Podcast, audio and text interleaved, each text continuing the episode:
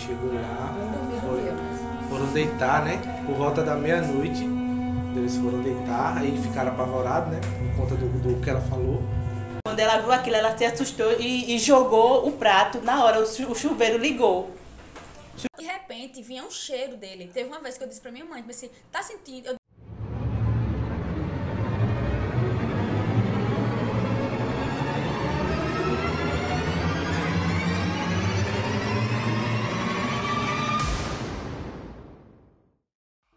Olá, ouvintes do Isso é de Arrepiar.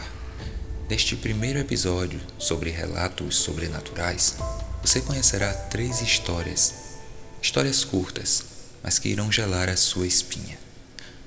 Coloquem os fones de ouvido e aproveitem, porque o episódio de hoje está muito bizarro.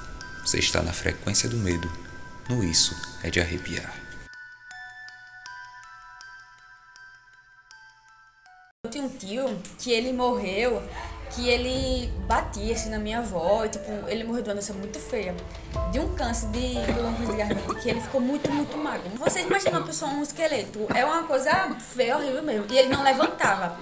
Aí na casa da minha avó era assim, a casa da minha atrás, atrás da minha casa, e a casa da minha avó na frente, e no meio tinha uma fossa. Aí ele falava bem assim pra mim, é, quando eu morrer, toda vez eu vou aparecer pra vocês em cima dessa fossa. Ele falava pra mim, eu vou aparecer nessa fossa. Aí eu já tinha medo de eu não entrar dentro do quarto, porque eu não conseguia, porque ele fedia o cheiro já, como já tivesse morrendo, e o osso dele, eu tinha medo dessas coisas de ver. Quando ele morreu, só ficou aquilo na minha cabeça, que ele vai aparecer pra mim nessa foto. Toda vez à noite, tinha uma árvore lá, a árvore balançava tanto, e ficava os dois cachorros latindo em frente a... Olhando pra fossa. Olhando pra fossa. Tipo assim, a minha avó era viva, ela falava, é, tem alguma coisa aí, como se os cachorros estivessem vendo no meio da fossa. E a árvore balan- não tinha vida nenhuma, mas a árvore balançava tudo, balançava tudo. De repente, vinha um cheiro dele. Teve uma vez que eu disse pra minha mãe, assim, tá sentindo? Eu, contei pra minha mãe sobre esse cheiro. Demorou um pouquinho, ela também sentiu o cheiro, subiu aquele cheiro. A minha tia mesmo uma vez disse que chegou lá, quando a- na semana que ele morreu, ele era muito ignorante. Aí ela fez, abre aqui, aí escuta, tenha calma, tipo a voz dele. Escutou a voz dele, depois de ele ter falecido já. Depois que ele ter se falecido.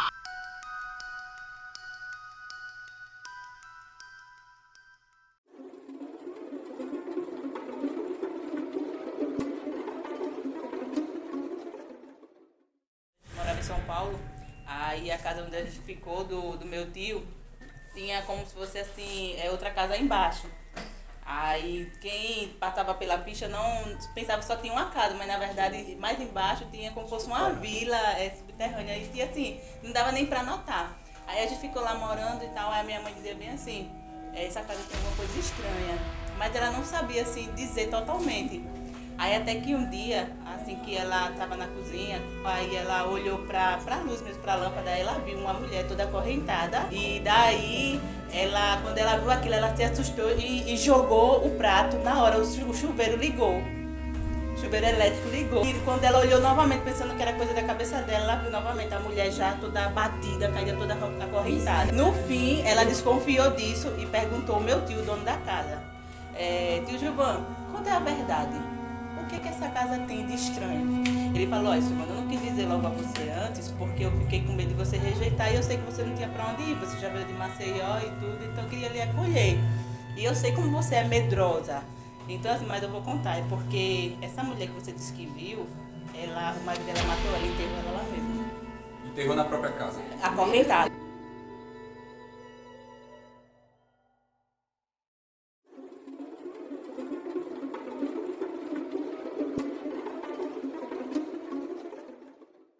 Um colega meu, junto, a gente ju- junto como estamos agora, é, falando sobre esses relatos, tava dentro de uma casa lá no ali na parte do poço, casa da tia dele.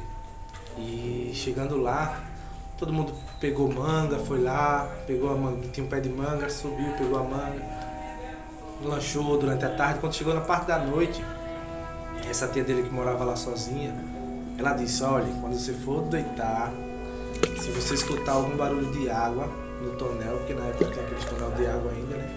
Fazendo blum, como se fosse mergulhando, blum, blum, não levante. Fique deitado mesmo no seu lugar, porque ele vai fazer algum barulho desse e depois vai embora. Aí todo mundo, "Oxe, ele, ele, ele, vai se a senhora mora sozinha. Pronto, vai dormir. preocupe não. Aí quando ele chegou lá, foi- mas... foram deitar, né? Por volta da meia-noite, eles foram deitar, aí ficaram apavorados, né? Por conta do, do que ela falou. Aí quando eles foram deitar aqui, escutou o- os mergulhos, né? No tonel. Blu, blu. Aí ela gritou lá do outro quarto. Tá com sede, né? Aí eles, oxe. Aí, ele, aí o- um dos colegas foram lá fez. Oxe, o que foi? Não, porque ele tá com sede. Aí de novo, blu. Aí ela pegou e fez, tá com sede, toma a água e vai embora. Quando ela falou assim, deu outro mergulho. Bateu nas panelas, blu. depois foi embora.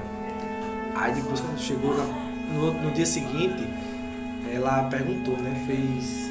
Vocês tiraram manga daquele pé ali? Aí ele fez, tirou, tia. Aí tirou manga, comeu aqui. Ela fez, eita, por isso que ele tava bravo hoje. Que ele. To- Normalmente ele dá um, mergulho, toma água e vai embora. Aí ele fez, "Oxi, ele quem? Não, era um velho que morava aqui nessa casa e morreu ali perto do pé de manga. Quando alguém mexe no pé de manga, ele não gosta. Normalmente ele sempre vem, toma água e vai embora. Hoje, mas hoje ele ficou bravo porque vocês subiram, ele não conheciam, vocês tiraram muita manga do pé.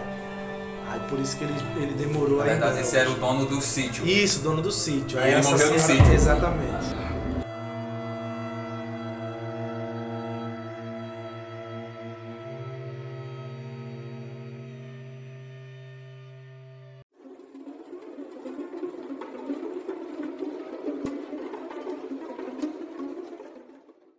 Muito obrigado e até o nosso próximo encontro.